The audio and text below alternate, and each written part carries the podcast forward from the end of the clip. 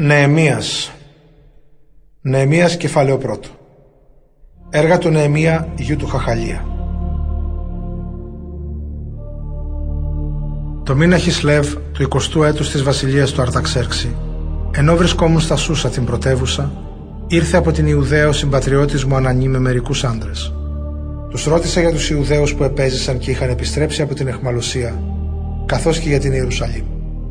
Εκείνοι μου απάντησαν: όσοι επέζησαν από την Εχμαλωσία και έχουν εγκατασταθεί πάλι στον τόπο τους, βρίσκονται σε μεγάλη δυστυχία και ταπείνωση. Το τείχος της Ιερουσαλήμ είναι ερυπωμένο και οι πύλες της έχουν καταστραφεί από τη φωτιά.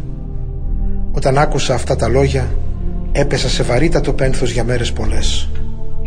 Προσευχήθηκα στο Θεό του ουρανού και είπα: Κύριε Θεέ του ουρανού, μεγάλε και φοβερέ, εσύ τηρείς τη Διαθήκη σου και δείχνεις την αγάπη σου σε εκείνους που σε αγαπούν και εφαρμόζουν τις εντολές σου. Στρέψε λοιπόν το βλέμμα σου σε μένα το δούλο σου και άκουσε προσεκτικά την προσευχή μου, που μέρα και νύχτα τώρα σου απευθύνω για μας τους Ισραηλίτες, τους δούλους σου, και σου ζητώ συγχώρηση για τις αμαρτίες που έχουμε διαπράξει. Πραγματικά, κι εγώ και οι προγονείς μου αμαρτήσαμε.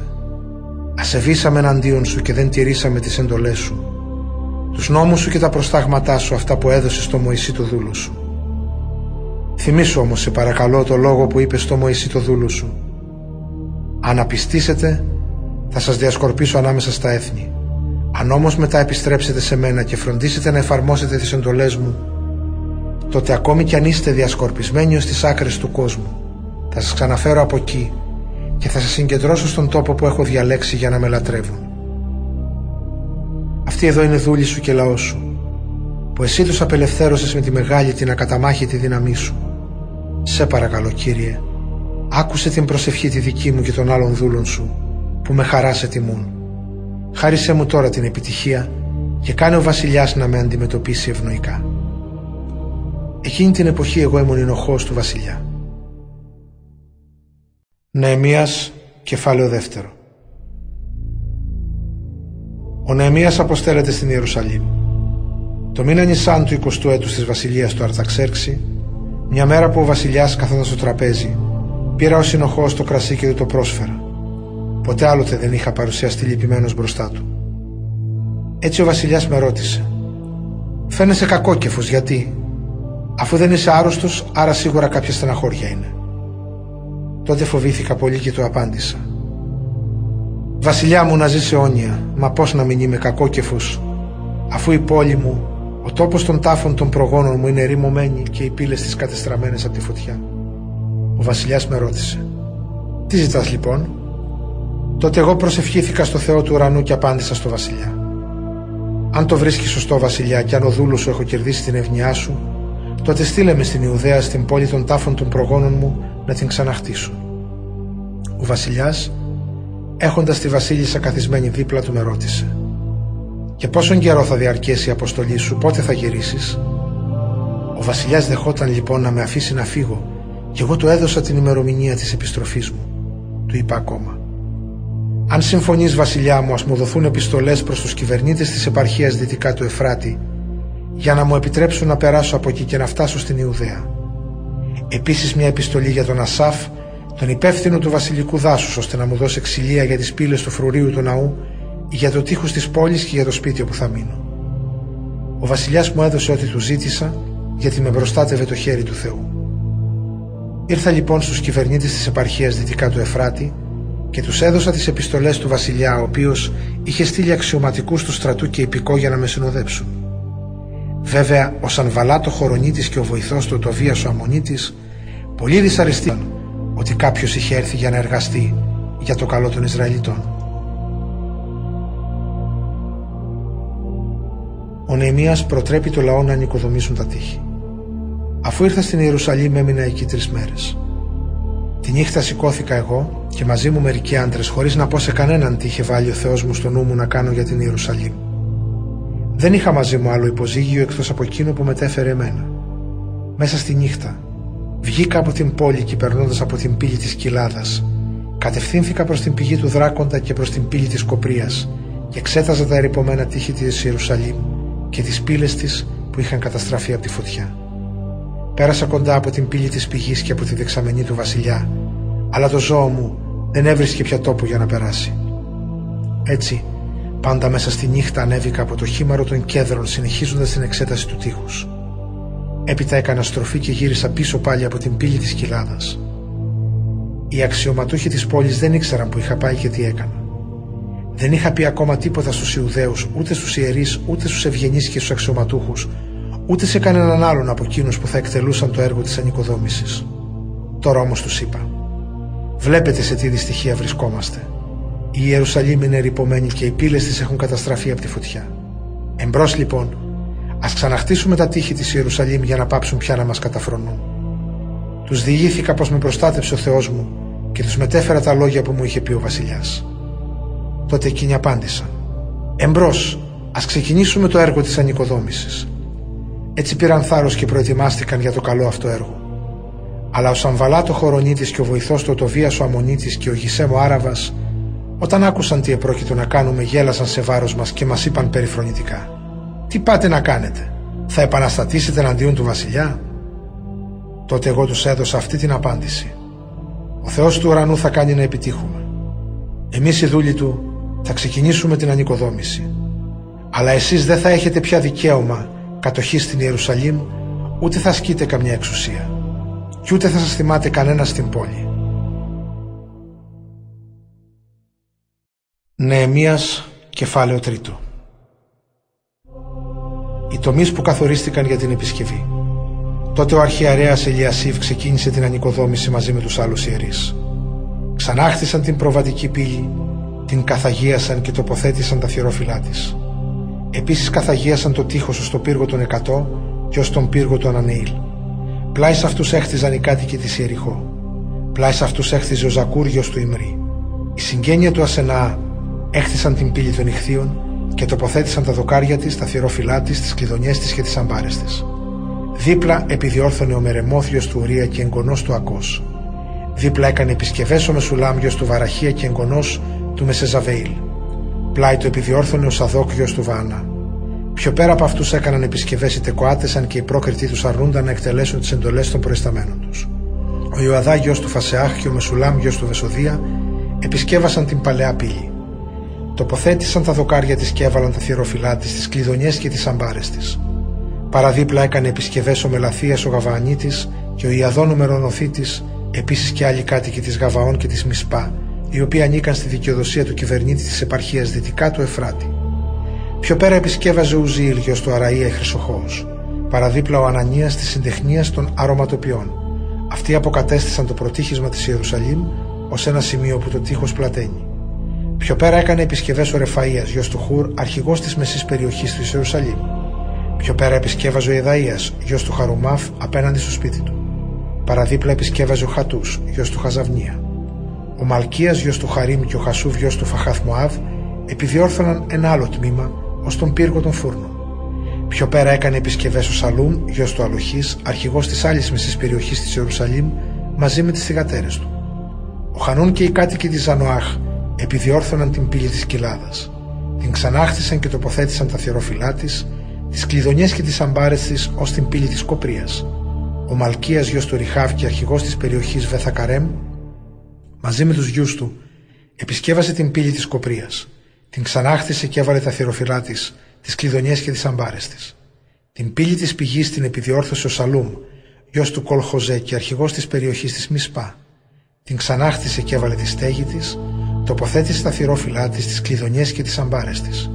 Επίσης επιδιόρθωσε το τείχος της δεξαμενής του Σελά, πλάι στον κήπο του βασιλιά, ως τις σκάλες που κατεβαίνουν από την πόλη Δαβίδου. Πιο πέρα από αυτόν ο Νεεμίας, γιος του Ασβούκ και αρχηγός της μισής περιοχής της Βεθσούρ, επιδιόρθωσε ως απέναντι από τους τάφους του Δαβίδ και των απογόνων του και ως την τεχνητή δεξαμενή της βασιλικής φρουράς. Πλάι σε αυτόν έκαναν επισκευές οι Λεβίτες, ο Ρεχούμ, γιος του Βανί, και πιο πέρα ο Χασαβίας, αρχηγός της μισής περιοχής της Κεϊλά, για την περιοχή του. Πιο πέρα επιδιόρθωναν άλλοι Λεβίτες υπό τον Βαβαΐ, που ήταν γιος του Χεναδάδ και αρχηγός του άλλου μισού της Κεϊλά. Πέρα από αυτόν ο Εζέρ, γιος του Ιησού και αρχηγός της Μισπά, επισκεύαζε ένα άλλο τμήμα στην Ανοφέρεια απέναντι από το πλοποιείο, εκεί που το τείχος στρίβει. Πλάι σε αυτόν ο Βαρούχ, γιος του Ζαβαΐ επισκεύαζε ένα άλλο τμήμα από τη γωνία του τείχους ως την πόρτα του σπιτιού του αρχιερέα Ελιασίβ. Παραπέρα ο Μεριμόθ, γιος του Ουρία και εγγονός του Ακός, επιδιόρθωνε ένα άλλο τμήμα, από την πόρτα του σπιτιού του Ελιασίβ ως το τέλος του σπιτιού. Πλάι σε αυτόν επισκεύαζαν οι ιερείς που κατοικούσαν στην περιοχή. Πιο πέρα από αυτούς ο Βενιαμίν και ο Χασούβ επιδιόρθωναν το τμήμα απέναντι από το σπίτι τους. Πλάι στο σπίτι του έκανε επισκευές δίπλα σε αυτούς ο Αζαρίας, γιος του Μαασεΐα και εγγονός του Ανανία. Πιο πέρα από αυτόν ο Βανί, γιος του Χεναδάδ, επισκεύαζε ένα άλλο τμήμα, από το σπίτι του Αζαρία ως τη γωνία του τείχους. Ο Παλάλ, γιος του Ουζαΐ, επιδιόρθωνε το τμήμα της γωνίας και τον πύργο που ορθώνεται από πάνω, απέναντι από τα ανάκτορα, δίπλα στην αυλή της φρουράς. Πιο πέρα από αυτόν εργαζόταν ο Πεδαΐας, γιος του Φαρός. Οι υπηρέτες του ναού που κατοικούσαν στη συνοικία της Οφίλ επιδιόρθωναν μέχρι τον πύργο που προεξήχε ανατολικά της πύλης των υδάτων. Πιο πέρα οι Τεκοάτες επισκεύαζαν το επόμενο τμήμα απέναντι από τον ψηλό πύργο που προεξήχε ως το τείχος της Οφίλ. Οι ιερείς επισκεύαζαν πάνω από την πύλη των αλόγων, καθένας μπροστά από το σπίτι του. Παραδίπλα από αυτούς ο Σαδόκ, γιος του Ημέρ, επιδιόρθωνε απέναντι από το σπίτι του. Πλάις σε αυτόν επισκεύαζε ο Σεμαΐας, γιος του Σεχανία και φύλακας της ανατολικής πύλης. Δίπλα σε αυτόν ο Ανανίας, γιος του Σελεμία και ο Χανούν, έκτος γιος του Σαλάφ, επισκεύαζαν άλλο τμήμα. Παραπέρα ο Μεσουλάμ, γιος του Βαραχία, επισκεύαζε ένα τμήμα απέναντι από το δωμάτιό του. Πιο πέρα από αυτόν ο Μαλχίας ο Χρυσοχώος επιδιόρθωνε ένα τμήμα που έφτανε στο σπίτι των υπηρετών του ναού και των εμπόρων, απέναντι από την πύλη του Μιφκάδ ως το παρατηρητήριο στη γωνία του τείχους.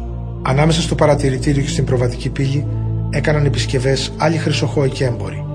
Αλλά ο Σαναβαλάτ, όταν άκουσε ότι εμείς οι Ιουδαίοι ξαναχτίζαμε το τείχος, οργίστηκε και άρχισε να μας περιγελάει. Τα σχέδια των αντιπάλων ματαιώνονται. Δήλωσε λοιπόν ο Σανβαλάτ μπροστά στους συμπατριώτες του και στο στρατό της Σαμάριας. Τι προσπαθούν να κάνουν αυτοί οι ταλέποροι Ιουδαίοι? Λέτε να ολοκληρώσουν το έργο τους και να προσφέρουν κιόλα θυσίες? Θα τελειώσουν άραγε μέσα σε μία μέρα, αλλά μπορούν να ξαναζωντανέψουν τις πέτρες που παίρνουν από τους ορούς των καμένων ερειπίων.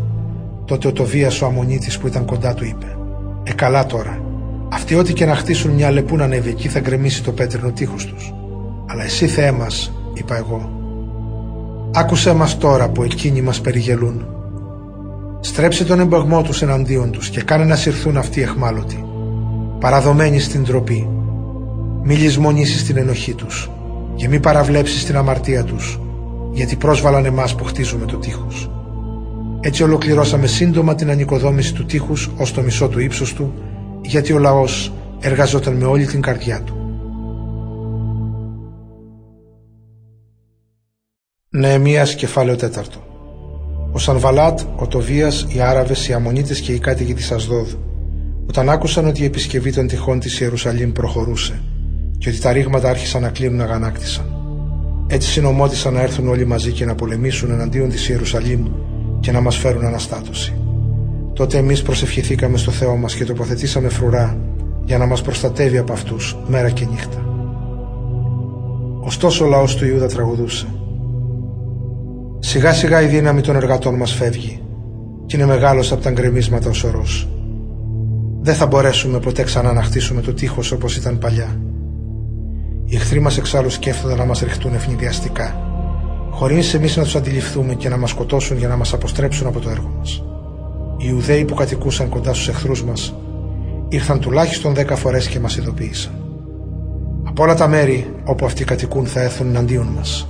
Τότε, στα χαμηλά μέρη του χώρου πίσω από το τείχος, στα σημεία που δεν είχε ακόμα τελειώσει η ανοικοδόμηση, τοποθέτησα το λαό κατά συγγένειες, οπλισμένους με ξύφη, δώρατα και τόξα. Και επειδή έβλεπα την αγωνία τους, σηκώθηκα και είπα στους προκρίτους, στους αξιωματούχους και στον υπόλοιπο λαό: Μην τους φοβάστε αυτούς. Θυμηθείτε τον Κύριο, το μεγάλο και φοβερό, και πολεμήστε για τους συμπατριώτες σας, τους γιους σας, τις κόρες σας, τις γυναίκες σας και τα σπίτια σας. Η ανοικοδόμηση των τυχών με την προστασία των όπλων. Οι εχθροί μας έμαθαν ότι είμαστε πληροφορημένοι και ότι ο Θεός είχε ματαιώσει στα σχέδιά τους. Τότε όλοι μας επιστρέψαμε στο τείχος, ο καθένας στην εργασία του. Από τότε οι μισοί από τους ανθρώπους μας εργάζονταν στο έργο και οι άλλοι μισοί κρατούσαν τις λόγχες, τις ασπίδες, τα τόξα και τους θώρακες. Οι αρχηγοί είχαν τη γενική εποπτεία σε όλο το λαό της Ιουδαίας που έχτιζαν το τείχος. Οι αχθοφόροι εργάζονταν με το ένα χέρι ενώ με το άλλο κρατούσαν το ακοντιό τους. Καθένας από τους χτίστες δούλευε έχοντας το ξύφος του ζωσμένο στη μέση του. Ο σαλπιχτής ήταν πλάι μου, έτοιμος να σαλπίσει. Τότε είπα στους πρόκριτους, στους αξιωματούχους και στον υπόλοιπο λαό: Το έργο είναι μεγάλο και εκτεταμένο και εμείς είμαστε διασκορπισμένοι στο τείχος ο ένας μακριά από τον άλλον. Όπου και να βρίσκεστε, όταν ακούσετε τη σάλπιγγα, συγκεντρωθείτε γύρω μας, και ο Θεός μας θα πολεμήσει για μας. Έτσι συνεχίσαμε την εργασία, ενώ οι μισοί κρατούσαν τις ασπίδες από τα χαράματα, ώσπου να φανούν τα αστέρια. Πρόσταξα ακόμα το λαό εκείνη την περίοδο, όλοι οι επικεφαλείς με τους βοηθούς τους να διανυχτερεύουν μέσα στην Ιερουσαλήμ, ώστε τη νύχτα να φυλάνε την πόλη, ενώ την ημέρα θα εργάζονταν. Έτσι, ούτε εγώ, ούτε η συντροφή μου, ούτε οι υπηρέτες μου, ούτε οι άντρες φρουράς μου δεν βγάζαμε ποτέ τα ρούχα μας, και καθένας μας κρατούσε τα όπλα στο χέρι του.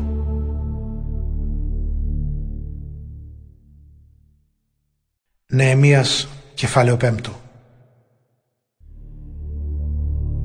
Απαλλαγή από τα χρέη. Ανάμεσα στο λαό άρχισε να δημιουργείται μεγάλη δυσαρέσκεια. Άντρες και γυναίκες συνάχθηκαν και παραπονιούνταν ενάντια σε ορισμένους συμπατριώτες τους Ιουδαίους. Τα παιδιά μας και εμείς είμαστε πολύ άριθμοι και χρειαζόμαστε στάρι να φάμε για να μην πεθάνουμε. Άλλοι έλεγαν: Έχουμε βάλει υποθήκη τα χωράφια μας, τα μπέλια μας και τα σπίτια μας για να προμηθευτούμε στάρι και να μην πεινάσουμε. Τέλος, άλλοι έλεγαν: Και εμείς έχουμε δανειστεί χρήματα για να πληρώσουμε το φόρο του βασιλιά και βάλαμε υποθήκη τα χωράφια μας και τα μπέλια μας. Ίδιο έθνος είμαστε με τους συμπατριώτες μας. Τα παιδιά μας αξίζουν το ίδιο με τα δικά τους τα παιδιά. Κι όμως εμείς υποχρεωνόμαστε να στείλουμε τα παιδιά μας δούλους. Μερικές μάλιστα από τις κόρες μας έχουν ήδη γίνει δούλες. Και δεν μπορούμε να κάνουμε αλλιώς, αφού τα χωράφια μας και τα μπέλια μας ανήκουν σε άλλους. Όταν άκουσα αυτά τα λόγια και τα παράπονά τους, οργίστηκα πάρα πολύ. Εξέτασα προσεκτικά την υπόθεση και αποφάσισα να επιπλήξω τους προύχοντες και τους αξιωματούχους που δάνειζαν με τόκο τους συμπατριώτες τους. Κάλεσα λοιπόν μεγάλη δημόσια συγκέντρωση εναντίον τους και τους είπα: Εμείς, στο μέτρο των δυνατοτήτων μας, εξαγοράσαμε τους συμπατριώτες μας τους Ιουδαίους, που είχαν πουληθεί δούλοι στα έθνη. Και έρχεστε τώρα εσείς και εξαναγκάζετε τους συμπατριώτες σας να πουληθούν σε εσάς, και το κάνετε αυτό σε ανθρώπους του λαού μας. Αυτοί σώπαιναν, γιατί δεν είχαν τι να απαντήσουν. Τότε πρόσθεσα: Αυτό που κάνετε δεν είναι σωστό. Πρέπει να ζείτε με φόβο Θεού, αν θέλετε να αποφύγετε τον εμπεγμό από τα εχθρικά μας έθνη. Εγώ και οι συγγενείς μου και οι συνεργάτες μου έχουμε δανείσει χρήματα και σιτάρις σε αυτούς τους ανθρώπους, αλλά θα παραιτηθούμε από αυτή μας την απέτηση. Επιστρέψτε τους και εσείς αμέσως τα χωράφια τους, τα αμπέλια τους, τα λιοστάσια τους και τα σπίτια τους, και παραιτηθείτε από τα χρήματα, το σιτάρι, το κρασί και το λάδι που τους ζητάτε. Εκείνοι απάντησαν: Θα τους επιστρέψουμε ό,τι τους έχουμε πάρει και δεν θα ζητήσουμε πια τίποτα από αυτούς. Θα κάνουμε όπως ακριβώς το είπες. Κάλεσα λοιπόν τους ιερείς και όρκισα τους αξιωματούχους ότι θα κάνουν ό,τι υποσχέθηκαν. Μετά τίναξα τη ζώνη μου και είπα: Έτσι να ξετινάξει ο Θεός το σπίτι του και τα υπάρχοντά του από καθέναν που δεν θα τηρήσει αυτή την υπόσχεση. Έτσι να ξετιναχθεί και ο ίδιος και να πτωχεύσει. Κι όλος ο λαός είπε: Αμήν, και δόξασαν το Θεό. Κι όλοι τους τήρησαν την υπόσχεσή τους. Επίσης, από την ημέρα που διορίστηκα κυβερνήτης στην Ιουδαία, εγώ και οι συγγενείς μου δεν κάναμε χρήση της επιχορήγησης που μπορούσα να έχω ως κυβερνήτης. Αυτό διήρκησε δώδεκα χρόνια, δηλαδή από το εικοστό στο τριακοστό δεύτερο έτος της βασιλείας του Αρταξέρξη. Οι προηγούμενοι από μένα κυβερνήτες επιβάρυναν το λαό και έπαιρναν από αυτόν κάθε μέρα σαράντα ασημένιους σύκλους για τροφή και γρασί.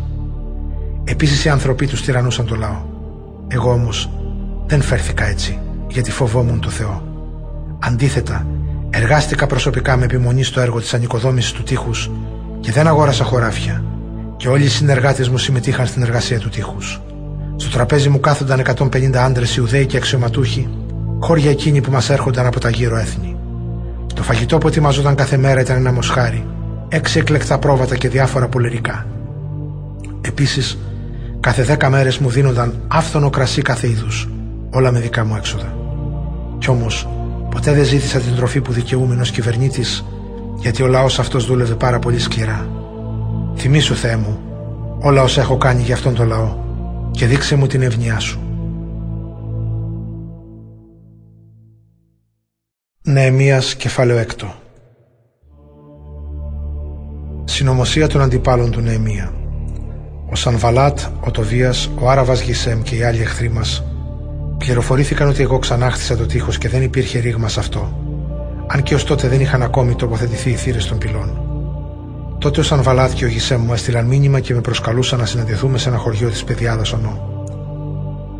Αυτοί όμως σχεδίαζαν να μου κάνουν κακό, γι' αυτό και εγώ τους έστειλα την ακόλουθη απάντηση.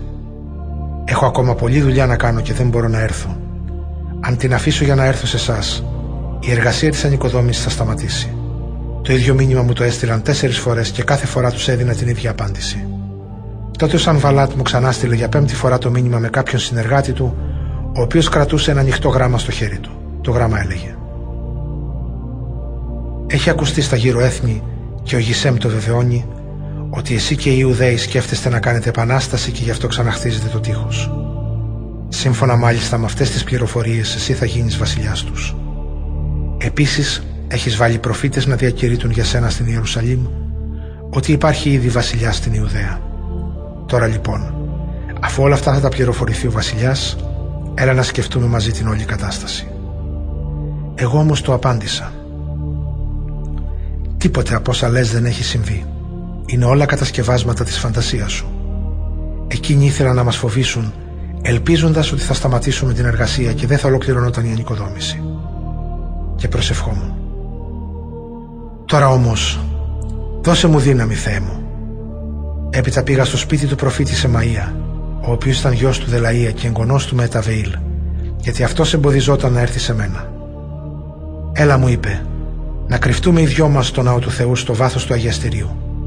Να κλείσουμε και όλα τις θύρες του ναού, γιατί αυτοί θα έρθουν τη νύχτα να σε σκοτώσουν». Εγώ όμως απάντησα: «Είναι δυνατόν ένας άνθρωπος σαν και εμένα να δραπετεύσει? Ποιος άνθρωπος του δικού μου επίπεδου θα κατέφευγε ποτέ στο ναό για να σώσει τη ζωή του? Δεν έρχομαι». Είχα καταλάβει ότι δεν τον είχε στείλει ο Θεός, αλλά η προφητεία εκείνη ήταν εναντίον μου, γιατί ο Τωβίας και ο Σαναβαλάτ τον είχαν πληρώσει να την πει. Είχε πληρωθεί για να με φοβήσει ώστε να κάνω κάποια ενέργεια και να αμαρτήσω. Ύστερα θα αποκτούσα κακό όνομα και εκείνοι θα μπορούσαν να με δυσφημίσουν. «Θεέ μου», προσευχήθηκα, «να θυμάσαι πάντα τις πράξεις αυτές του Τωβία και του Σαναβαλάτ, την προφήτησα Νοαδία και τους υπόλοιπους προφήτες που προσπάθησαν να με τρομοκρατήσουν». Η αποπεράτωση του τείχους. Την εικοστή πέμπτη μέρα του μήνα Ελούλ συμπληρώθηκε το τείχος σε διάστημα πενήντα δύο ημερών. Όταν το πληροφορήθηκαν οι εχθροί μας και το είδαν τα γύρω μας έθνη, κατέπεσε πολύ το ηθικό τους, γιατί αναγνώρισαν ότι όλη αυτή η εργασία είχε γίνει με τη βοήθεια του Θεού μας. Εκείνη την εποχή υπήρχε έντονη ανταλλαγή αλληλογραφίας ανάμεσα στους προκρίτους της Ιουδαίας και στον Τωβία. Πράγματι, στην Ιουδαία πολλοί του είχαν ορκιστεί αφοσίωση, γιατί αυτός ήταν γαμπρός του Σεχανία, γιου του Αράχ. Εξάλλου, ο γιος του Ιωχανάν είχε πάρει γυναίκα του την κόρη του Μεσουλάμ, γιου του Βαραχία. Μιλούσαν γι' αυτόν επενετικά μπροστά μου και παράλληλα μετέφεραν σε αυτόν τα λόγια μου. Και ο ίδιος ο Τωβίας μου έστειλε επιστολές για να με εκφοβήσει. Νεεμίας, κεφάλαιο έβδομο. Ο Νεεμίας τοποθετεί φρουρές στην Ιερουσαλήμ. Όταν αποπερατώθηκε το τείχος και τοποθετήθηκαν τα θυρόφυλλα, διόρισε τους θυρωρούς, τους ψάλτες και τους λεβίτες στα καθήκοντά τους. Ανέθεσα τη διοίκηση της Ιερουσαλήμ στον αδελφό μου τον Ανανία, καθώς και στον Ανανία τον στρατιωτικό διοικητή του φρουρίου. Άνθρωπο έμπιστο, που σεβόταν το Θεό περισσότερο από ό,τι πολλοί άλλοι. Τους είπα: «Δεν θα ανοίγετε τις πύλες της Ιερουσαλήμ πριν ζεστάνει ο ήλιος. Και θα τις κλείνετε και θα τις ασφαλίζετε καλά το βράδυ, πριν ο λαός πάει για ύπνο. Θα τοποθετήσετε φρουρούς από τους κατοίκους της Ιερουσαλήμ, άλλους σε σκοπιές και άλλους σε περιπολίες, σε όλη την περιοχή γύρω από τα σπίτια τους».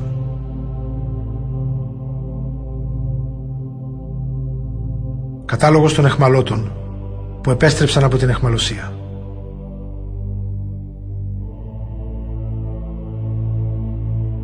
Η πόλη της Ιερουσαλήμ ήταν τότε ευρύχωρη και εκτεταμένη. Οι κάτοικοι της ήταν λιγοστοί και δεν είχαν χτιστεί ακόμη πολλά σπίτια.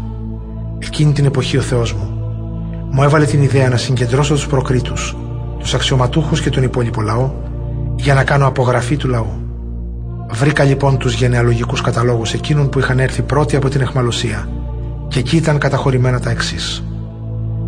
Οι παρακάτω είναι οι πολίτες της επαρχίας της Ιουδαίας που γύρισαν από την Εχμαλωσία, αυτοί που ο Ναβουχοδονόσορ, βασιλιάς της Βαβυλώνας, τους είχε πάρει εχμαλό τους. Όλοι αυτοί επέστρεψαν στην Ιερουσαλήμ και στην Ιουδαία, καθένας στην πόλη του. Στην πορεία της επιστροφής, αρχηγοί τους ήταν η Ζωροβάβελ, Ιησού, Νεεμίας, Αζαρίας, Ρααμίας, Ναχαμανή, Μαρδοχαίος, Βιλσάν, Μισπερέθ, Βιγβαΐ, Νεχούμ και Βάνα. Ακολουθεί κατάλογος κατά συγγένειες με τον αριθμό των ανδρών του λαού του Ισραήλ που επέστρεψαν από την Εχμαλωσία. Η συγγένεια του Φαρός δύο χιλιάδες εκατόν εβδομήντα δύο άνδρες, του Σεφατία τριακόσιοι εβδομήντα δύο, του Αράχ εξακόσιοι πενήντα δύο, του Φαχάθ Μωάβ, δηλαδή οι απόγονοι του Ιησού και του Μωάβ, δύο χιλιάδες οκτακόσιοι δεκαοκτώ, του Ελάμ χίλια διακόσια πενήντα τέσσερα, του Ζατού οκτακόσιοι σαράντα πέντε, του Ζακάη επτακόσιοι εξήντα, του Βινούι εξακόσιοι σαράντα οκτώ, του Βεβάη εξακόσιοι είκοσι οκτώ, του Ασγάδ δύο χιλιάδες τριακόσιοι είκοσι δύο, του Αδονικάμ εξακόσιοι εξήντα επτά, του Βιγβαΐ δύο χιλιάδες εξήντα επτά, του Αδίν εξακόσιοι πενήντα πέντε, του Ατέρ δηλαδή του Εζεκή ενενήντα οκτώ, του Χασούμ τριακόσιοι είκοσι οκτώ, του Βεσαΐ τριακόσιοι είκοσι τέσσερα, του Χαρίφ εκατόν δώδεκα και του Γαβαών ενενήντα πέντε, πίνακας κατά πόλεις τις οποίες είχαν ζήσει πρόγονοι εκείνων που επέστρεψαν. Από τη Βιθλεέμ και την Ετοφά εκατόν ογδόντα οκτώ άντρες, από την Αναθώθ εκατόν είκοσι οκτώ, από την Βέθας Μαβέθ σαράντα δύο, από την Κυριάθ Ιαρίμ, την Κεφυρά και τη Βερόθ επτακόσιοι σαράντα τρία, από τη Ραμά και τη Γιαβά εξακόσιοι είκοσι ένας, από τη Μιχμάς εκατόν είκοσι δύο, από τη Βεθήλ και τη Γεία εκατόν είκοσι τρία, από μια άλλη πόλη Νεβό πενήντα δύο. Οι απόγονοι ενός άλλου Ελάμ χίλια διακόσιοι πενήντα τέσσερα, οι απόγονοι του Χαρίμ τριακόσιοι είκοσι, από την Ιεριχώ τριακόσιοι σαράντα πέντε, από τη Λόδη τη Χαδίδ και την Ονό επτακόσιοι είκοσι ένας και από τη Σενά τρεις χιλιάδες εννιακόσιοι τριάντα. Ακολουθεί πίνακας των ιερατικών συγγενειών που επέστρεψαν από την Εχμαλωσία. Η συγγένεια του Ιεδαΐ, απόγονοι του Ιησού, εννιακόσιοι εβδομήντα τρεις άνδρες, του Ιμήρ χίλιοι πενήντα δύο, του Πασχούρ χίλια διακόσιοι σαράντα επτά και του Χαρίμ χίλιοι δεκαεπτά. Οι συγγένειες των Λεβιτών που επέστρεψαν ήταν του Ιησού και του Καδμιήλ, απόγονοι του Οδεβά, εβδομήντα τέσσερις άνδρες. Την ομάδα των Ψαλτών την αποτελούσαν οι απόγονοι του Ασάφ, εκατόν σαράντα οκτώ άνδρες. Οι συγγένειες των Θυρωρών ήταν του Σαλούμ, του Ατέρ, του Ταλμούν, του Ακούβ, του Χατιτά και του Σοβαΐ εκατόν τριάντα οκτώ. Οι συγγένειες των υπηρετών του ναού ήταν του Σιχά, του Χασοφά, του Ταβαόθ, του Κερός, του Σιαά, του Φαδόν, του Λεβανά, του Χαγαβά, του Σαλμαΐ, του Χανανάν, του Γιδίλ, του Γαχάρ, του Ρεαΐα, του Ρεσίν, του Νεκοδά, του Γαζάμ, του Ουζά, του Φασεάχ, του Βεσαΐ, του Μεουνίμ, του Νεφουσίμ, του Βακβούκ, του Χακουφά, του Χαρχόρ, του Βασλούθ, του Μεχιδά, του Χαρσά, του Βαρκός, του Σίσερα, του Θάμαχ, του Νεσιάχ και του Χατιφά. Οι συγγένειες των δούλων του Σολομώντα ήταν του Σοταΐ, του Σοφέρεθ, του Φερουδά, του Ιααλά, του Δαρκών, του Γιδίλ, του Σεφατία, του Χατήλ, του Φουχερέθ Σεβαΐμ, του Αμών, όλοι μαζί οι απόγονοι των υπηρετών του ναού και των δούλων του Σολομώντα. Ήταν τριακόσιοι ενενήντα δύο από τις πόλεις Τελμελάχ, Τελχαρσά, Χερούφ, Αδών και Ημέρ επέστρεψαν ιερατικές συγγένειες, οι οποίες όμως δεν μπόρεσαν να φέρουν τις απαραίτητες πληροφορίες για τις οικογένειες των προγόνων τους, ώστε να αποδείξουν ότι κατάγονταν από Ισραηλίτες. Αυτοί ήταν απόγονοι του Δελαΐα, του Τωβία και του Νεκοδά, σύνολο εξακόσιοι σαράντα δύο άντρες. Το ίδιο συνέβη με ορισμένους άλλους απογόνους ιερέων, του Χαβαϊά, του Ακός, του Βαρζιλαΐ, ο οποίος ονομαζόταν έτσι γιατί είχε πάρει γυναίκα του μία από τις κόρες του Γαλαδί, τη Βαρζιλαΐ. Όλοι αυτοί αναζήτησαν την εγγραφή τους στους γενεαλογικούς καταλόγους των προγόνων τους, αλλά δεν βρέθηκαν εκεί. Έτσι αποκλείστηκαν από την ιεροσύνη. Ο ίδιος ο κυβερνήτης Τυρσαθά τους απαγόρευσε να τρώνε από τις αγιότατες προσφορές, ως ότου ένας ιερέας συμβουλευτεί τα Ουρίμ και τα Θουμίμ. Όλη η σύναξη μαζί έφτανε τους σαράντα δύο χιλιάδες τριακόσιους εξήντα άντρες, εκτός από τους δούλους, τους άντρες και γυναίκες που έφταναν τις επτά χιλιάδες τριακόσια τριάντα επτά άτομα. Επίσης υπήρχαν διακόσιοι σαράντα πέντε ψάλτες και ψάλτριες. Μαζί τους είχαν τετρακόσιες τριάντα πέντε καμήλες και έξι χιλιάδες επτακόσια είκοσι γαϊδούρια. Μερικοί αρχηγοί οικογενειών έκαναν προαιρετικές εισφορές για το έργο της ανοικοδόμησης. Ο κυβερνήτης έδωσε στο θησαυροφυλάκιο χίλιους χρυσούς δαρικούς, πενήντα κύπελα και πεντακόσιες τριάντα ιερατικές στολές. Και άλλοι από τους αρχηγούς των οικογενειών έδωσαν στο θησαυροφυλάκιο για το έργο είκοσι χιλιάδες χρυσούς δαρικούς και δύο χιλιάδες διακόσιες ασημένιες μνές. Ο υπόλοιπος λαός έδωσε είκοσι χιλιάδες χρυσούς δαρικούς, δύο χιλιάδες ασημένιες μνές και εξήντα επτά ιερατικές στολές. Οι ιερείς, οι Λεβίτες, οι Θυρωροί, οι Ψάλτες και μερικοί από το λαό, όπως οι υπηρέτες του ναού και όλοι οι υπόλοιποι Ισραηλίτες, εγκαταστάθηκαν στις πόλεις τους. Όταν έφτασε ο έβδομος μήνας του χρόνου, όλοι οι Ισραηλίτες είχαν πια εγκατασταθεί στις πόλεις τους.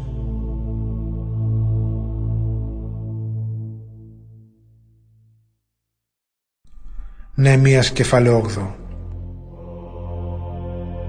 Ο Έσδρας διαβάζει τον νόμο στο λαό. Την πρώτη μέρα του έβδομου μήνα συγκεντρώθηκε όλος ο λαός με κοινή απόφαση στην πλατεία που βρισκόταν μπροστά στην πύλη των υδάτων. Εκεί ζήτησαν από τον Έσδρα, τον ιερέα και γνώστη του νόμου, να φέρει στη συγκέντρωση το βιβλίο του νόμου που ο Κύριος τον είχε δώσει στους Ισραηλίτες μέσω του Μωυσή. Πράγματι, ο Έσδρας τον έφερε μπροστά στη συγκέντρωση που αποτελείται από άντρες, γυναίκες και παιδιά, άτομα που μπορούσαν να καταλάβουν αυτά που άκουγαν. Και από τότε που ανέτειλε ο ήλιος μέχρι το μεσημέρι, ο Έσδρας τους διάβασε από το βιβλίο του νόμου, και όλος ο λαός άκουγε προσεκτικά. Ο Έσδρας στεκόταν πάνω σε μια ξύλινη εξέτρα που είχε κατασκευαστεί για την περίσταση. Κοντά του από τα δεξιά στέκονταν οι Ματαθίας, Σεμαΐας, Ανανίας, Ουρίας, Χελκίας και Μαασεΐας. Στα αριστερά τους στέκονταν οι Πεδαΐας, Μισαήλ, Μαλκίας, Χασούμ, Χασβαδανάς, Ζαχαρίας και Μεσουλάμ. Έτσι όπως στεκόταν ο Έσδρας ψηλότερα από όλο το λαό, άνοιξε το βιβλίο μπροστά τους και όταν το άνοιξε, σηκώθηκαν όλοι όρθιοι. Τότε ο Έσδρας δόξασε τον Κύριο, τον Μεγάλο Θεό, και όλος ο λαός απάντησε «Αμήν, αμήν», υψώνοντας τα χέρια. Ύστερα έσκυψαν τα κεφάλια τους και προσκύνησαν τον Κύριο με το πρόσωπο στη γη. Μετά σηκώθηκαν και οι Λεβίτες Ιησούς, Βανί, Σερεβίας, Ιαμίν, Ακούβ, Σαβεθάι, Οδίας, Μαασεΐας, Κελιτά, Αζαρίας, Ιωζαβάδ, Ανανίας και Πελαΐας τους εξηγούσαν τον νόμο. Κανένας δεν κουνήθηκε από τη θέση του.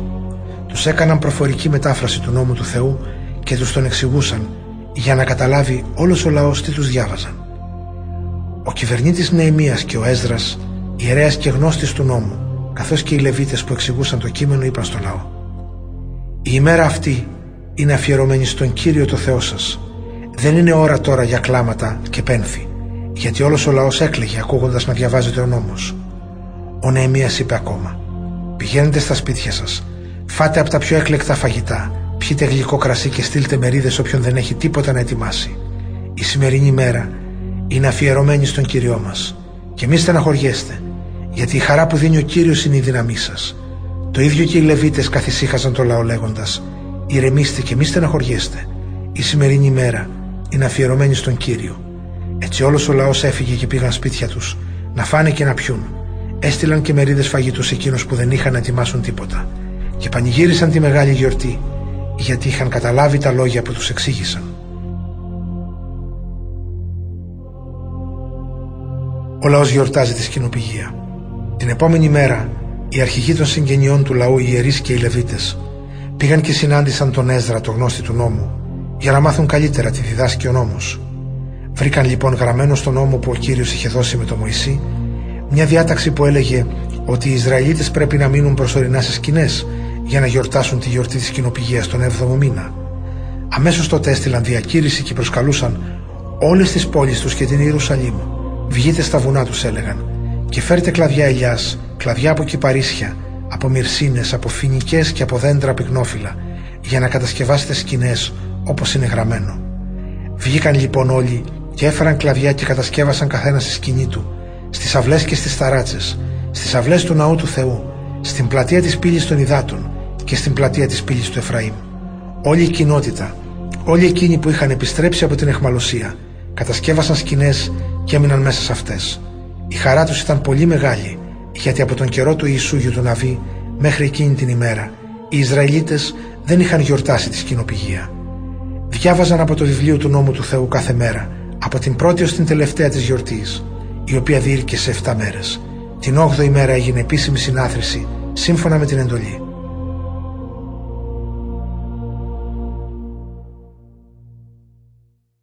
Νεεμίας κεφάλαιο ένα.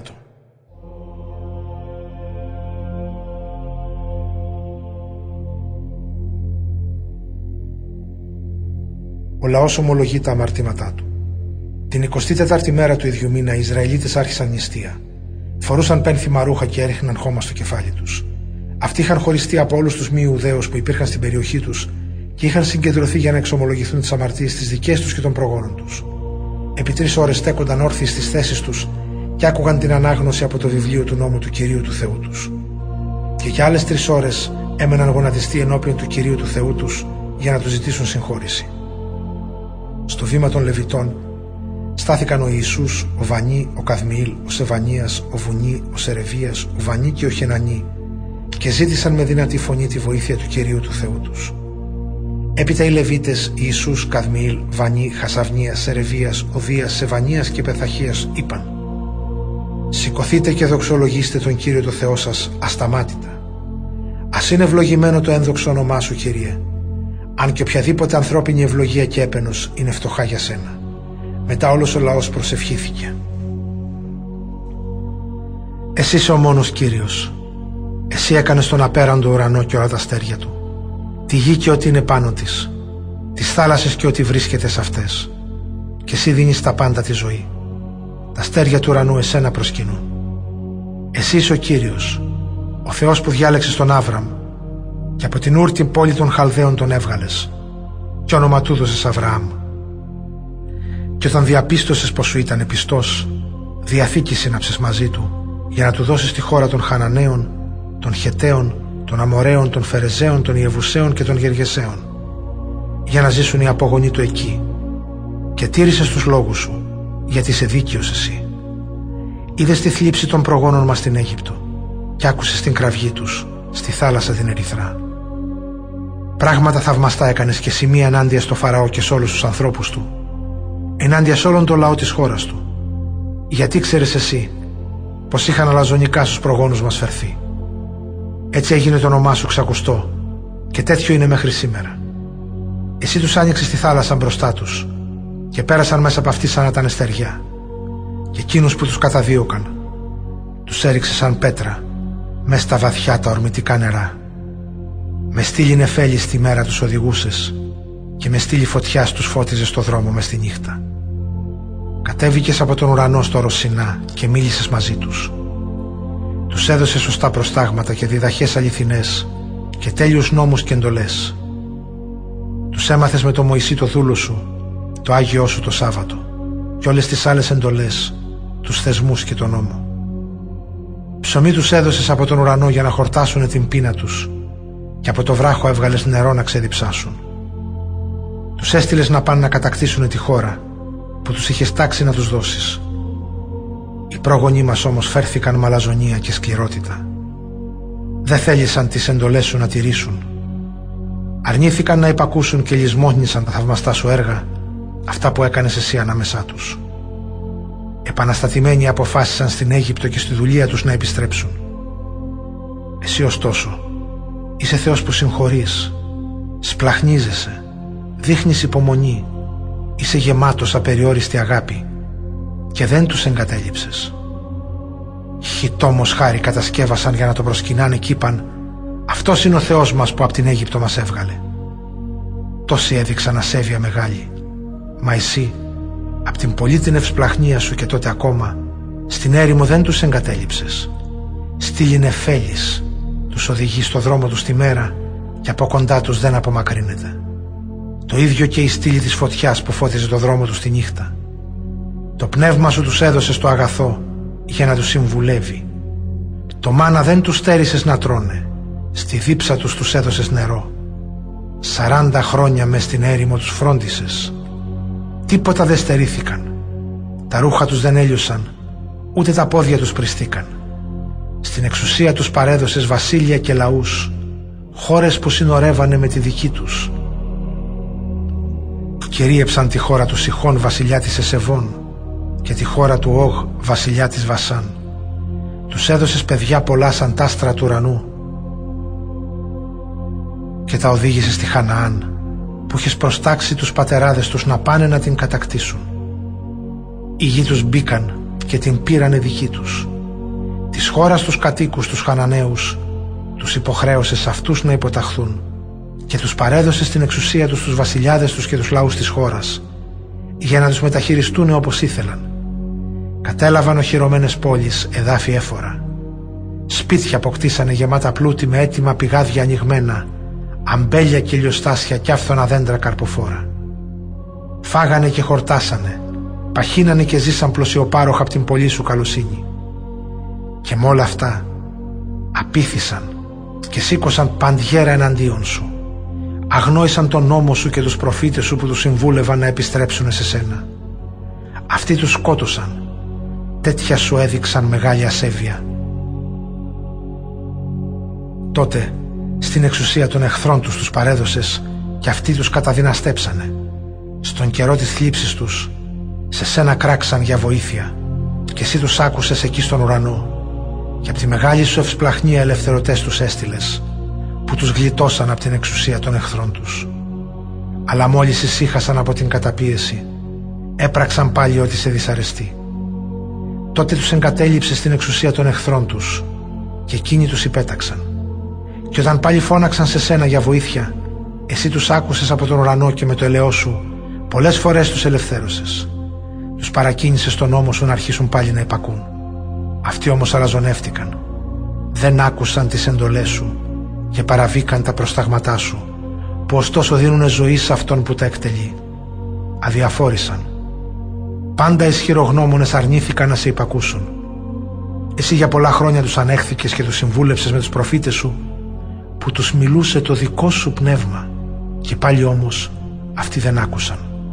Γι' αυτό και τους παρέδωσες στην εξουσία ξένων λαών, μα από τη μεγάλη σου αγάπη δεν άφησες τελείως να αφανιστούν και δεν τους εγκατέλειψες, γιατί είσαι σπλαχνικός Θεός, γεμάτος καλοσύνη. Και τώρα, Θεέ μας, Θεέ μεγάλε, Θεέ ισχυρέ και φοβερέ, εσύ που αξιόπιστα τηρείς τη Διαθήκη σου και εκδηλώνεις την αγάπη σου, μην παραβλέψεις ανασήμαντες όλες εκείνες τις ταλαιπωρίες που βρήκανε εμάς, τους βασιλιάδες μας, τους άρχοντές μας, τους ιερείς μας, τους προφήτες μας, τους προγόνους μας, όλο το λαό σου, από την εποχή που μας καταπίεζαν οι βασιλιάδες της Ασσυρίας μέχρι και σήμερα. Με όλα βέβαια αυτά που μας βρήκανε, εσύ δίκαια μας τιμώρησες. Αποδείχθηκες αξιόπιστος, ενώ εμείς αμαρτήσαμε. Οι βασιλιάδες μας, οι άρχοντές μας, οι ιερείς μας και οι προγονείς μας δεν τήρησαν τον νόμο σου και αδιαφορήσαν για τις εντολές σου και τις νουθεσίες σου. Ακόμα και όταν έγιναν βασίλειο, παρόλη τη μεγάλη καλοσύνη που τους έδειξες και την ευρύχωρη και αφορή χώρα που τους παραχώρησες, αυτοί δεν σε λατρέψανε, ούτε παράτησαν τα έργα τους τα φαύλα. Έτσι σήμερα εμείς είμαστε δούλοι. Δούλοι μέσα στην ίδια του τη χώρα που είχες δώσει στους προγόνους μας για να απολαύσουν τους καρπούς και τα αγαθά της. Τώρα η άφθονη παραγωγή της πάει στους βασιλιάδες, που σε αυτούς μας υπέταξες εσύ γιατί αμαρτήσαμε. Αυτοί εξουσιάζουν και εμάς τους ίδιους, το ίδιο με τα κτίνη μας, κατά πως αυτοί θέλουν, και σε βαθιά βρισκόμαστε απόγνωση. Νεεμίας κεφάλαιο δέκα. Συμφωνία του λαού για την τήρηση του νόμου. Εξαιτίας όλων αυτών των γεγονότων εμείς ως λαός Ισραήλ συνάπτουμε επίσημη γραπτή συμφωνία και σε αυτήν βάζουν την υπογραφή τους οι άρχοντές μας, οι λεβίτες μας και οι ιερείς μας. Οι πρώτοι που υπέγραψαν ήταν ο κυβερνήτης Νεεμίας, γιος του Χαχαλία και ο Σεδεκίας. Ακολουθούν οι ιερείς Σεραΐας, Αζαρίας, Ιερεμίας, Πασχούρ, Αμαρίας, Μαλκίας, Χατούς, Σεβανίας, Μαλούχ, Χαρίμ, Μεριμόθ, Οβαδίας, Δανιήλ, Γινεθών, Βαρούχ, Μεσουλάμ, Αβιά, Μιαμίν, Μααζίας, Βιλγάη και Σεμαΐας. Ακολουθούν οι Λεβίτες, Ιησούς γιος του Σεβανία, Βινού οι απόγονος του Χεναδάδ, ο Καδμίλ και οι συγγενείς τους, Σεβανίας, Οδίας, Κελιτά, Πελαΐας, Χανάν, Μιχά, Ρεχόβ, Χασαβίας, Ζακούρ, Σερεβίας, Σεβανίας, Οδίας, Βανί και Βενινού. Και έπειτα οι άρχοντες του λαού, Φαρός, Φαχαθμοάβ, Ελάμ, Ζατού, Βανί, Βουνί, Ασγάδ, Βεβαΐ, Αδονίας, Βιγβαΐ, Αδίν, Ατέρ, Εζεκίας, Αζούρ, Οδίας, Χασούμ, Βεσαΐ, Χαρίφ, Αναθόθ, Νεβαΐ, Μαγπίας, Μεσουλάμ, Μεσεζεβίλ, Σαδόκ, Ιαδουά, Παλατίας, Χανάν, Αναΐας, Οσιέ, Ανανίας, Χασούβ, Αλοχής, Πιλεχά, Σοβέκ, Ρεχούμ, Χασαυνά, Μαασεΐας, Αχιά, Χανάν, Ανάν, Μαλούχ, Χαρίν και Βάνα. Το περιεχόμενο της δεσμεύσεως. Μ' αυτούς ενώθηκαν όλος ο υπόλοιπος λαός, ιερείς, λεβίτες, θυρωροί, ψάλτες, υπηρέτες του νόμου, και όλοι εμείς που είχαμε μείνει αποχωρισμένοι από τους ξένους λαούς εκείνης της χώρας στη διάρκεια της εχμαλωσίας για να είμαστε αφοσιωμένοι στον νόμο του Θεού, μαζί με τις γυναίκες μας και τα παιδιά μας, όσα ήταν σε ηλικία που μπορούσαν να μάθουν και να καταλάβουν. Μαζί με τους συγγενείς μας, τους προκρίτους, ορκιστήκαμε με ποινή την κατάρα, να βαδίζουμε σύμφωνα με τον νόμο του Θεού που μας τον έδωσε με τον Μωυσή το δούλο του και να τηρούμε προσεκτικά όλες τις εντολές του Κυρίου μας, τα προστάγματά του και τους νόμους του. Δεν θα δώσουμε τις θυγατέρες μας στους λαούς αυτής εδώ της χώρας, ούτε θα πάρουμε τις θυγατέρες τους για γυναίκες στους γιους μας. Και αν οι λαοί της χώρας φέρουν να πουλήσουν εμπορεύματα ή οτιδήποτε τρόφιμα και είναι μέρα Σάββατο ή οποιαδήποτε άλλη Αγία μέρα, εμείς δεν θα αγοράσουμε από αυτούς. Κάθε έβδομο έτος θα τηρούμε την αγρανάπαυση και θα παρετούμαστε από την εισπράξη οποιοδήποτε χρέους. Αναλαμβάνουμε την υποχρέωση να συνεισφέρουμε κάθε χρόνο ένα τρίτο του σύκλου χρυσάφι για τα έξοδα λειτουργίας του ναού του Θεού μας. Για τους άρτους της προθέσεως, τις καθημερινές προσφορές των σιτηρών, για τα ολοκαυτώματα, τις θυσίες, για τα Σάββατα και τις νομηνίες ή για τις άλλες επίσημες γιορτές, τις διάφορες ιερές προσφορές και τις θυσίες εξηλαίωσης που προσφέρουν οι Ισραηλίτες, δηλαδή για κάθε εργασία που συντελείται στο ναό του Θεού μας. Επίσης εμείς οι ιερείς, οι Λεβίτες και ο υπόλοιπος λαός βάλαμε κλήρο για να καθοριστεί ποιες από τις συγγένειές μας και σε ποιες εποχές του χρόνου θα φροντίζουν να προμηθεύουν ξύλα το ναό του Κυρίου του Θεού μας για να ανάβουν το θυσιαστήριο του Κυρίου του Θεού μας, όπως είναι γραμμένο στον νόμο.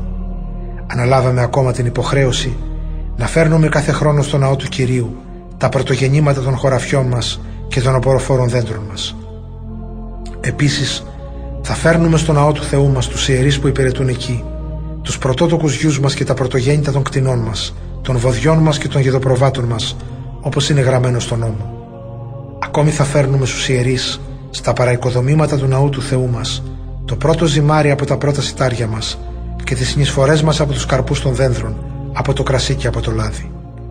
Τέλος, θα φέρνουμε το ένα δέκατο της συγκομιδής των χωραφιών μας στους Λεβίτες, γιατί αυτοί είναι προσωπικά υπεύθυνοι να μαζεύουν τη δεκάτη σε όλες τις αγροτικές πόλεις μας.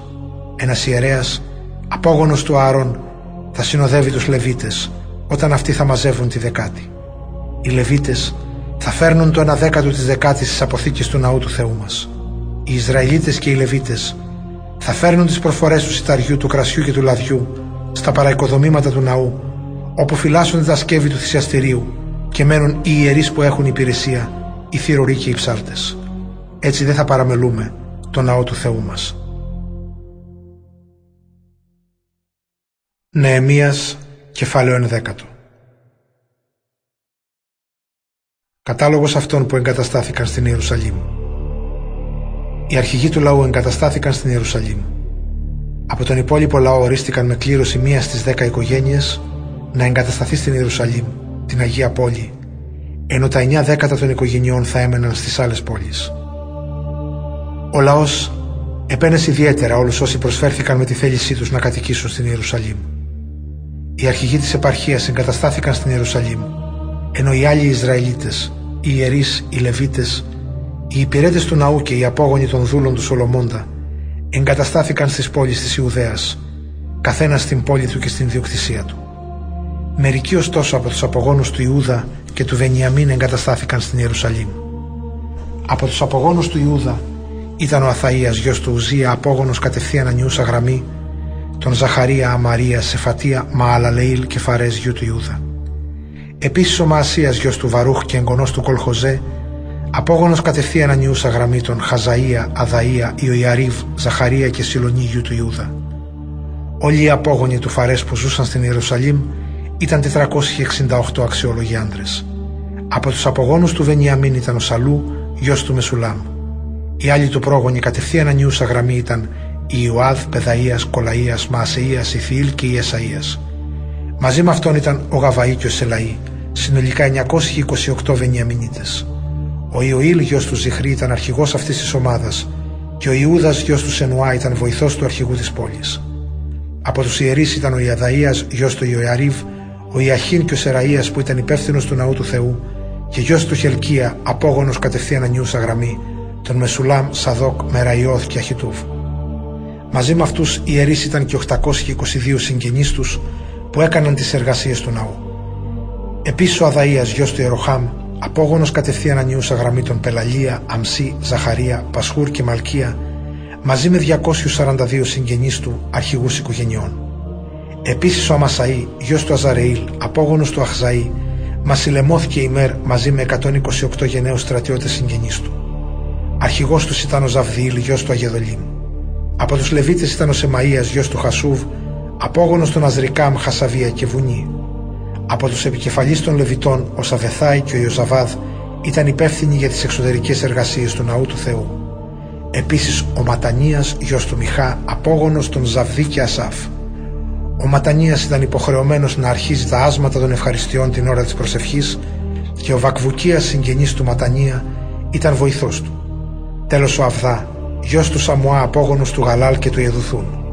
Όλοι οι Λεβίτες που βρίσκονται στην Αγία Πόλη ήταν διακόσιοι ογδόντα τέσσερις. Θυρωροί ήταν ο Ακούβ και ο Ταλμών μαζί με τους συγγενείς τους που φύλαγαν σκοπιά στις πύλες του ναού, συνολικά εκατόν εβδομήντα δύο άτομα. Οι υπόλοιποι Ισραηλίτες, οι ιερείς και οι Λεβίτες, ζούσαν διάσπαρτοι στις πόλεις της Ιουδαίας, καθένα στην ιδιοκτησία του. Οι υπηρέτες του ναού ζούσαν στη συνοικία της Οφίλ. Επικεφαλής τους ήταν ο Σιχά και ο Γισπά. Επικεφαλής των Λεβιτών στην Ιερουσαλήμ ήταν ο Ουζή, γιος του Βανί και απόγονος κατευθείαν ανιούσα γραμμή των Χασαβία, Ματανία και Μιχά. Ήταν ψάλτης, μέλος της συγγένειας του Ασάφ, η οποία ήταν υπεύθυνη για τη λατρευτική υπηρεσία στο Ναό του Θεού. Οι μουσικοί υπάγονταν σε μια παλαιά βασιλική διάταξη και σε ορισμένες ρυθμίσεις σχετικά με τα καθήκοντα της κάθε μέρας. Ο Πεθαχίας, γιος του Μασαζαλεήλ και απόγονος του Ζεράχιου του Ιούδα, εκπροσωπούσε για κάθε υπόθεση το λαό του Ισραήλ στην αυλή του βασιλιά της Περσίας. Τόποι εγκατάστασης έξω από την Ιερουσαλήμ. Στις παρακάτω πόλεις εγκαταστάθηκαν μερικοί της φυλής Ιούδα, Κυριά Θαρβά και τα προάστιά της, Διβών και τα προάστιά της, η Εκαυσεήλ και τα περιοχωρά της, η Ιησού, Μολαδά, Βεθ Παλέτ, Χασάρ Σουάλ, Βέρ Σεβά και τα προάστιά τους, Σικλάγ, Μεκονά και τα προάστιά τους, Εν Ριμών, Σορεά, Ιαρμούθ, Ζανοάχ, Αδουλάμ και τα χωράφια τους, Λαχής και τα περιχωρά της, Αζεκά και τα προάστιά της. Έτσι όλοι αυτοί εγκαταστάθηκαν στην περιοχή από τη Βέρ Σεβά ως την κοιλάδα Ενόμ. Οι τόποι εγκατάστασης ορισμένων της φυλής Βενιαμίν ήταν οι πόλεις Γεβά, Μιχμάς, Γε, Βεθήλ και τα περιχωρά τους, Αναθόθ, Νόβ, Ανανία, Ασόρ, Ραμάθ, Γιταΐμ, Χαδίδ, Σεβοΐμ, Νεβαλάτ, Λόδ, Ονό και η κοιλάδα των τεχνητών. Μερικές ομάδες Λεβιτών έφυγαν από την Ιουδαία και εγκαταστάθηκαν στην περιοχή της φυλής Βενιαμίν. Νεεμίας, κεφάλαιο δώδεκα. Κατάλογος των ιερέων και των Λεβιτών. Οι ιερείς και οι Λεβίτες που γύρισαν από την Εχμαλωσία με τον Ζωροβάβελ, γιο του Σαλαφιήλ και τον Ιησού, ήταν οι ιερείς Σεραΐας, Ιερεμίας, Έσδρας, Αμαρίας, Μαλούχ, Χατούς, Σεχανίας, Ρεχούμ, Μερεμόθ, Ιδώ, Γινεθών, Αβιά, Μιαμίν, Μααζίας, Βελγά, Σεμαΐας, Ιωαρίβ, Ιεδαΐας, Σαλού, Αμόκ, Χελκίας και Ιεδαΐας. Την εποχή του Ιησού όλοι αυτοί ήταν αρχηγοί των ιερέων και των Λεβιτών. Λεβίτες Ιησούς, Βινούι, Καδμίλ, Σερεβίας, Ιούδας και Ματανίας, που μαζί με τους άλλους συγγενείς του ήταν υπεύθυνος για τα άσματα των ευχαριστειών.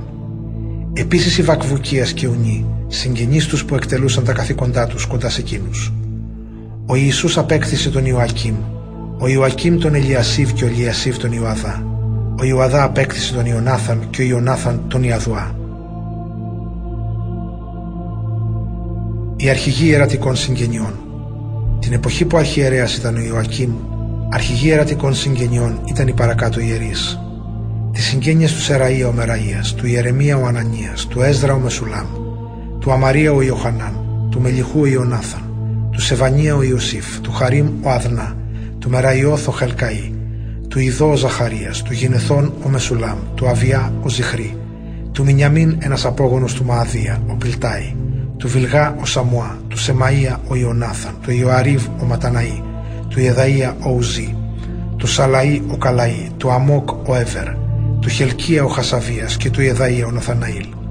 Την εποχή των αρχιερέων Ελιασίβ, Ιωαδά, Ιωχανάν και Ιαδοά υπήρχε κατάλογος αρχηγών των Λεβιτικών και των Ιερατικών Συγκοινιών, μέχρι που βασιλιάς της Περσίας έγινε ο Δαρίος. Οι αρχηγοί των Λεβιτικών Συγγενειών όμως ήταν γραμμένοι στο βιβλίο των Χρονικών, μόνον ως τις μέρες του Ιωχανάν εγγονού του Ελιασίβ. Αρχηγοί των Λεβιτών ήταν η Χασαβίας, Σερεβίας, Ιησούς, Βινούη, Καδμιήλ και οι συγγενείς τους, που στέκονταν στο ναό απέναντί τους για να αναπέμπουν δοξολογίες και ευχαριστίες, σύμφωνα με τις οδηγίες που έχει δώσει ο Δαβίδ ο άνθρωπος του Θεού. Οι Ματανίας, Βακβουκίας, Οβαδίας, Μεσουλάμ, Ταλμών και Ακούβ ήταν θηροροί που φύλαγαν σκοπιά στις αποθήκες που βρίσκονταν πλάι στις πύλες του ναού. Όλοι οι παραπάνω εκτελούσαν την υπηρεσία τους στην εποχή του Ιωακήμ, γιου του Ιησού και εγγονού του Ιωσαδάκ, και την εποχή του κυβερνήτη Νεεμία και του Έσδρα, που ήταν ιερέας και γνώστης του νόμου. Τα εγγένεια του τείχους της πόλης. Όταν επρόκειτο να γίνουν τα εγγένεια του τείχους της Ιερουσαλήμ, αναζήτησαν σε όλη τη χώρα τους Λεβίτες, για να τους φέρουν στην Ιερουσαλήμ και να γιορτάσουν τα εγγένεια, με λαμπρότητα και με ευχαριστήριους ύμνους, που θα τους συνόδευαν κύμβαλα, άρπες και λύρες. Συγκεντρώθηκαν λοιπόν οι λεβιτικές συγγένειες των ψαλτών από τα περίχωρα της Ιερουσαλήμ, όπου είχαν χτίσει δικά τους χωριά, και επίσης από τα χωριά των ετοφαθητών, από τη Βέθ Γιλγάλ και από τις περιοχές της Γεβά και της Ασμαβέθ. Έπειτα οι ιερείς και οι Λεβίτες εξαγνίστηκαν και εξάγνησαν και το λαό, τις πύλες και το τείχος της πόλης. Έπειτα εγώ ανέβασα πάνω στο τείχος τους άρχοντες της Ιουδαίας και τους έβαλα επικεφαλής δύο μεγάλων ομάδων ψαλτών, που θα παρήλαυναν γύρω από την πόλη, ψάλλοντας ευχαριστίες. Η μία ομάδα προχώρησε στην κορυφή του τείχους προς τα δεξιά και συνέχισε προς την πύλη της Κοπρίας. Μετά από τους χοροδούς ανέβηκε ο Σαΐας και η μισή από τους άρχοντες της Ιουδαίας, και μετά οι Αζαρίας, Έσδρας, Μεσουλάμ, Ιούδας, Βενιαμίν, Σεμαΐας, Ιερεμίας και επίσης μερικοί ιερείς με σάρπιγγες. Ο Ζαχαρίας γιος του Ιωνάθαν και απόγονος κατευθείαν ανιούσα γραμμή των Σεμαΐα, Ματανία, Μιχαΐα, Ζακούρ και Ασάφ, και ακολουθούσαν οι συγγενείς του Σεμαΐας, Αζαρεήλ, Μιλαλαΐ, Γιλαλαΐ, Μαΐ, Ναθαναήλ, Ιούδας και Ανανή με τα μουσικά όργανα που είχε κατασκευάσει ο Δαβίδ ο άνθρωπος του Θεού. Ο γραμματέας Έσδρας βάδιζε μπροστά από αυτούς. Όταν έφτασαν κοντά στην πύλη της πηγής, ανέβηκαν τα σκαλοπάτια που οδηγούσαν στην πόλη Δαβίδ. Πέρασαν τα ανάκτορα του Δαβίδ και ξαναγύρισαν στο τείχο στην πύλη των Ιδάτων, ανατολικά της πόλης. Η δεύτερη ομάδα των ψαλτών προχώρησε ψάλλοντας και αυτοί ευχαριστίες προς τα αριστερά πάνω στο τείχος. Την ακολούθησα κι εγώ με τη συνοδεία του άλλου μισού του λαού. Περάσαμε κοντά από τον πύργο των φούρνων, προς ένα σημείο όπου το τείχος φαρδένει. Συνεχίσαμε πάνω από την πύλη του Εφραήμ, μετά από την παλαιά πύλη και μετά από την πύλη των Ιχθείων. Έπειτα περάσαμε από τον πύργο του Ανανεήλ και τον πύργο των Εκατό. Περάσαμε την προβατική πύλη και φτάσαμε στην πύλη της Φρουράς. Έτσι οι δύο ομάδες των ψαλτών έφτασαν στην περιοχή του ναού του Θεού. Εκεί σταμάτησα κι εγώ και οι αξιωματούχοι που με συνόδευαν. Ήταν οι ιερείς Ελιακήμ, Μαασεΐας, Μινιαμίν, Μιχαΐας, Ελιοναΐ, Ζαχαρίας, Ανανίας, οι οποίοι έπαιζαν τις σάλπιγγες. Επίσης ήταν εκεί η Μαασεΐας, Σεμαΐας, Ελεάζαρ, Ουζή, Ιωχανάν, Μαλκίας, Ελάμ και Εζέρ, καθώς και οι ψάλτες οι οποίοι με τη διεύθυνση του Ιεζραΐα έψαλαν με δυνατή φωνή. Εκείνη τη μέρα προσφέρθηκαν πάρα πολλές θυσίες σε ατμόσφαιρα γιορταστική, γιατί ο Θεός είχε δώσει μεγάλη χαρά στο λαό. Στην Ιερουσαλήμ γυναίκες και παιδιά χαίρονταν τόσο που οι πανηγυρισμοί τους ακούγονταν από πολύ μακριά. Οι εισφορές για τους ιερείς και τους Λεβίτες. Την ίδια εκείνη μέρα διορίστηκαν άντρες να επιβλέπουν τους χώρους στο ναό, όπου αποθηκεύονταν οι προσφορές των πρωτογεννημάτων και της δεκάτης. Αυτοί ανέλαβαν να συγκεντρώνουν εκεί τη συγκομιδή που παραγόταν από τα χωράφια της κάθε πόλης, την οποία ο νόμος όριζε να δίνεται στους ιερείς και στους Λεβίτες. Ο Ιουδαϊκός λαός ήταν ευχαριστημένοι από τους ιερείς και τους Λεβίτες, γιατί αυτοί εκτελούσαν την υπηρεσία του Θεού τους στο ναό και έκαναν τις τελετουργίες των καθαρισμών. Οι ψάλτες και οι θηροροί ενεργούσαν κι αυτοί σύμφωνα με τις οδηγίες του Δαβίδ και του γιού του, του Σολομώντα. Ήδη από πολύ παλιά, από τις μέρες του Δαβίδ και του Ασάφ, οι επικεφαλείς ψαλτών είχαν τη διεύθυνση των δοξαστικών και των ευχαριστήριων ύμνων. Την εποχή του Ζωροβάβελ και του Νεεμία, όλοι οι Ισραηλίτες έφερναν προσφορές για τους ψάλτες και τους θηρορούς, σύμφωνα με τις καθημερινές τους ανάγκες.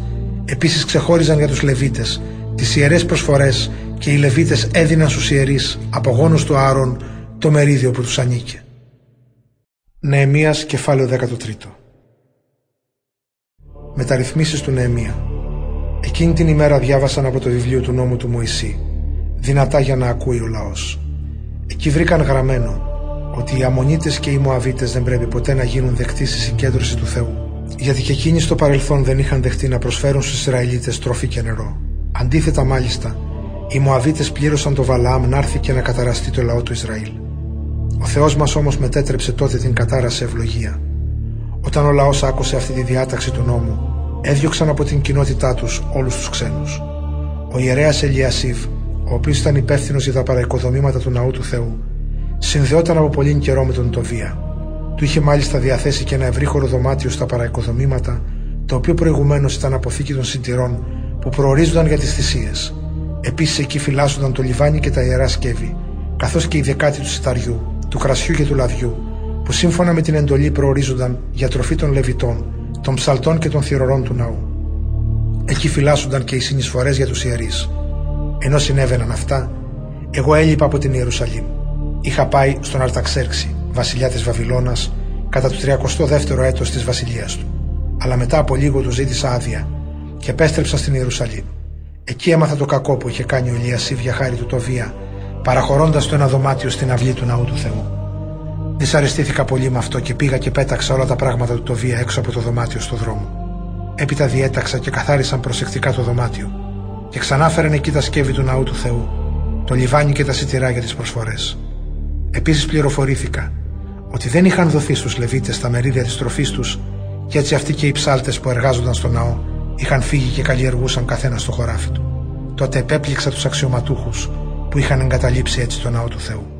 Συγκέντρωσα τους Λεβίτες και τους ψάλτες και τους εγκατέστησα πάλι στις θέσεις τους. Τότε όλοι οι Ιουδαίοι έφεραν τη δεκάτη του σιταριού, του κρασιού και του λαδιού στις αποθήκες. Και τοποθέτησα υπεύθυνους στις αποθήκες τον ιερέα Σελεμία, τον γραμματέα Σαδόκ και τον Λεβίτη Πεδαΐα. Για βοηθό τους διόρισα τον Χανάν, γιο του Ζακούρ και εγγονό του Ματανία, γιατί αυτοί θεωρήθηκαν έμπιστοι. Έργο τους ήταν να μοιράζουν τις προσφορές στους συναδέλφους τους.